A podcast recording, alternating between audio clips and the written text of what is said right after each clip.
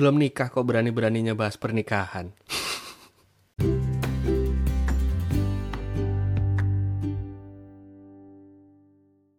Halo teman-teman, gimana kabarnya? Semoga sehat-sehat semua ya. Jangan lupa cuci tangan, pakai masker, dan menjaga jarak. Jangan sampai sakit sekarang. Rumah sakit lagi pada penuh. Oke, seperti opening tadi, bisa-bisanya saya yang belum nikah ini bahas soal pernikahan. Kalau kalian inget-inget, pas sekolah dulu tuh, kan suka ada tuh yang suka ngasih-ngasih nasehat soal percintaan gitu ya ke temennya. Bijak gitu kata-katanya. Kayak yang paling ahli gitu. Padahal dia pernah pacaran aja enggak gitu kan. Kurang lebih gitulah yang kan saya lakukan sekarang. Mari kita mulai dengan pertanyaan, menikah itu lebih baik menikah mahal atau murah? Resepsinya ya. Nah, kalau menurut teman-teman gimana? Udah punya jawabannya di kepala masing-masing ya? Nah, tapi sebelum jawab itu, kita harus sadar dulu bahwa pada kenyataannya batas antara mahal dan murah itu setiap orang, mahal dan murahnya setiap orang itu ternyata beda-beda. Buat yang pendapatannya bersih 70 jutaan sebulan misalnya ya. Resepsi budget 300 juta ya mungkin murah buat dia. Nggak nyampe setengah gajinya setahun. Betul ya? Tapi buat yang gajinya masih UMP, apalagi UMP-nya Jogja lagi gitu ya. Resepsi budget 100 juta pun, yang mana cuman sepertiganya tadi kan, sepertiga dari 300 juta, itu bisa jadi berat banget buat dia. Apalagi kalau semuanya murni dana pribadi ya. Nggak ada sumbangan dari orang tua, dari mertua gitu. Nah jadi mahal murah ini jadi relatif banget. Gitu ya.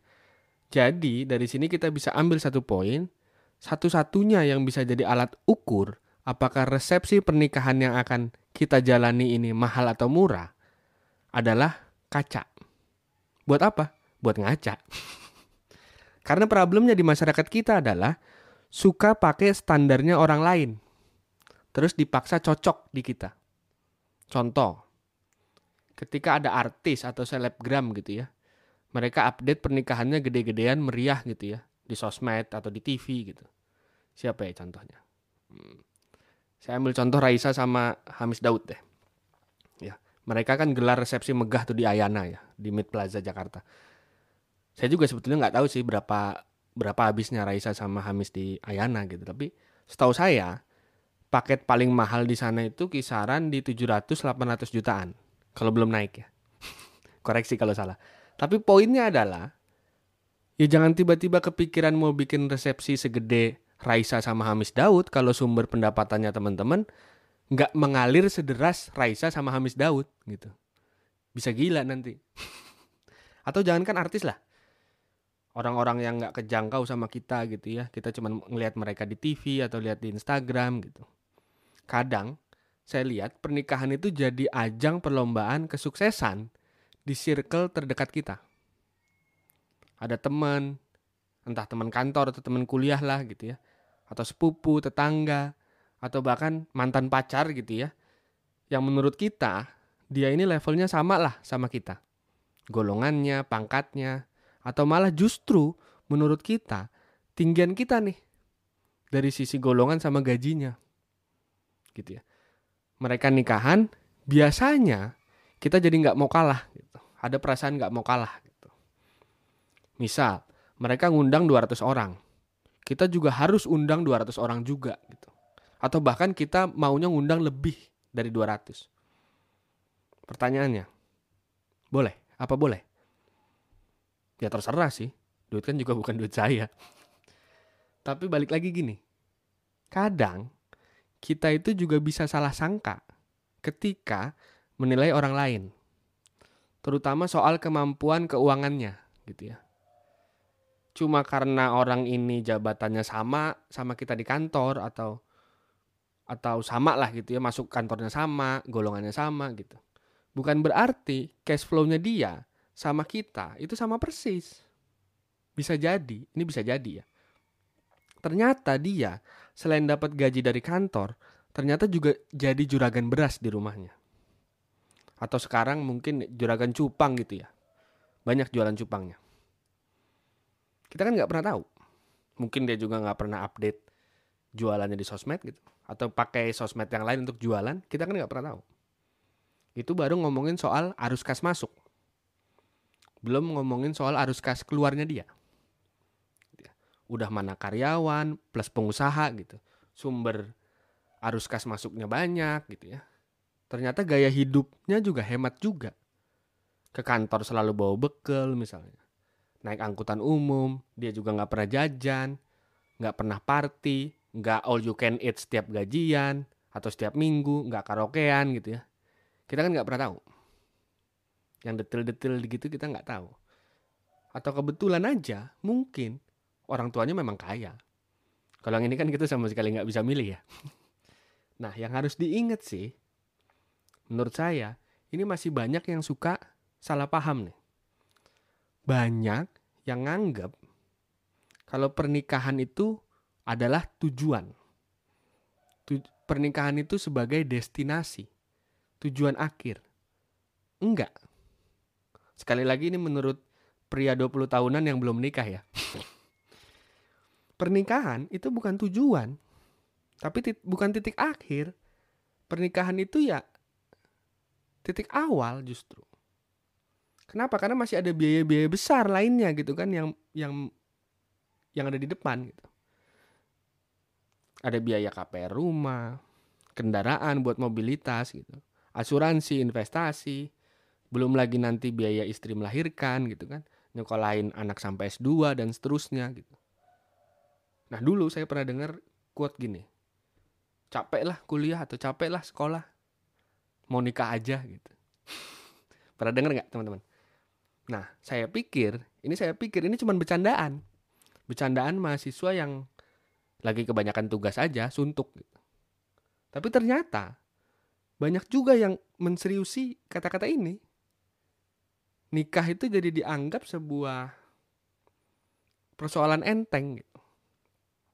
Dan lebih parahnya lagi, lagi-lagi ini menurut saya ya, banyak yang glorifikasi nikah muda. Ya sah-sah aja sebetulnya nikah muda itu sah. Apalagi kalau memang mereka sudah mantap secara mental dan finansial gitu. Ya silahkan nikah muda.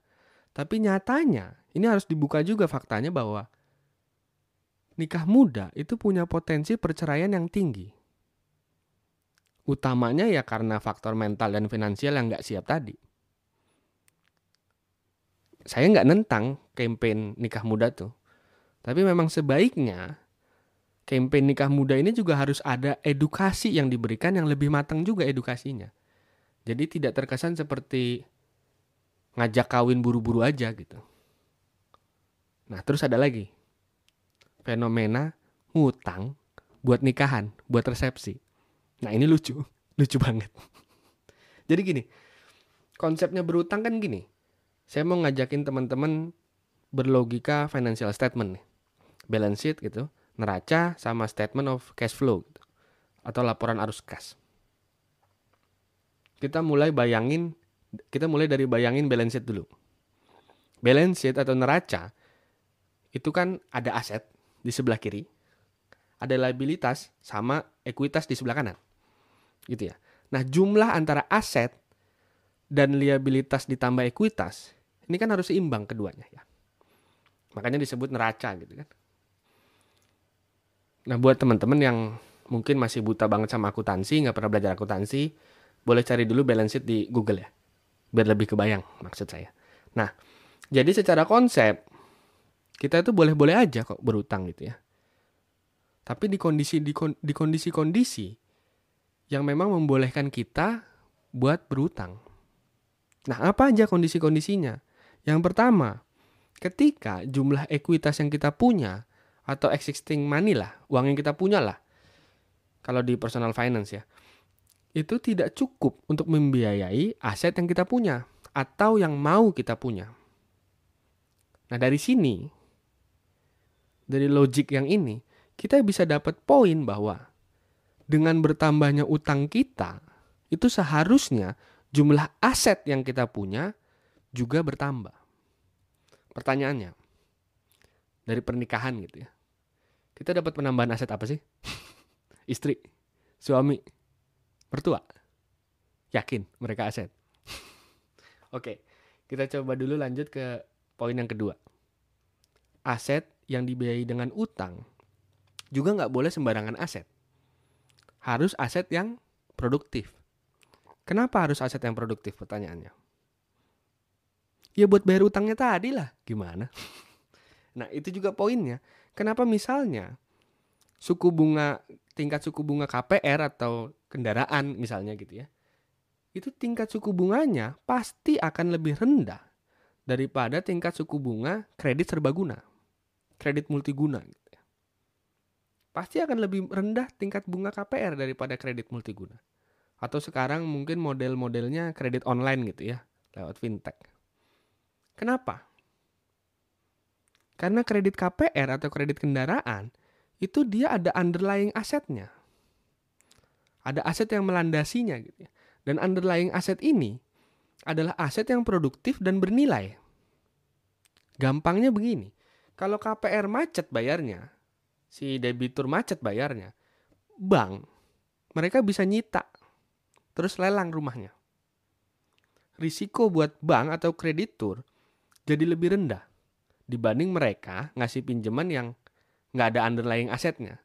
Kredit multiguna atau kredit online tadi. Pinjaman online. Itu juga orang-orang yang pernikahannya ngutang gitu ya.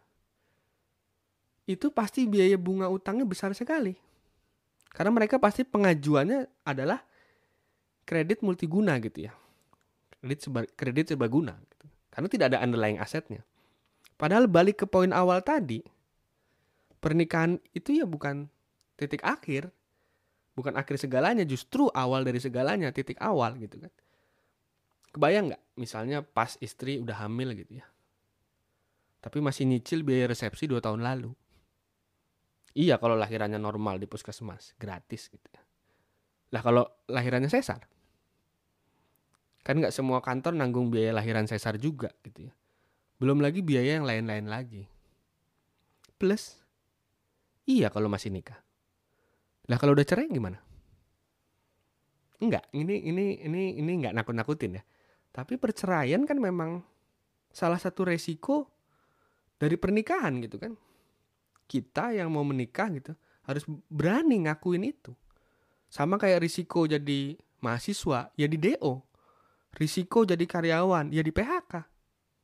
Nah kita memang pasti nggak pengen itu terjadi risiko itu terjadi tuh kita nggak pengen tapi risiko itu ya mungkin saja terjadi gitu kan nah kita coba bicara statistik ya dari 2 juta jumlah pernikahan setiap tahun jumlah perceraian yang terjadi setiap tahun itu ada seperempatnya nah ini data dari Badan Peradilan Agama Mahkamah Agung bukan saya yang ngarang-ngarang ini ya jadi uh, jadi agak melo sih bahas cerai-cerai ini. Tapi oke okay, kita langsung masuk ke poin yang ketiga aja. Ini menjawab kenapa utang itu kudu wajib harus untuk membiayai aset-aset yang produktif. Karena aset-aset produktif tadi itu akan berpengaruh ke cash flow kita, ke arus kas kita.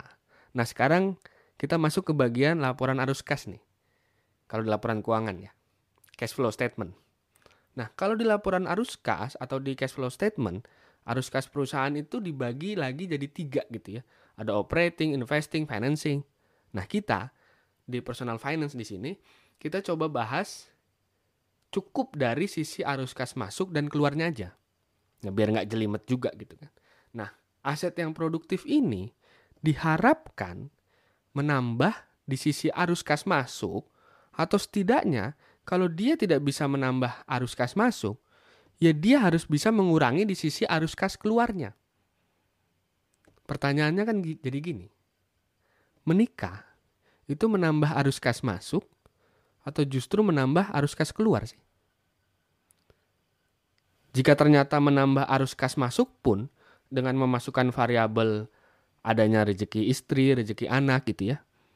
Apakah masih relevan utang sebagai pembiayaan resepsi?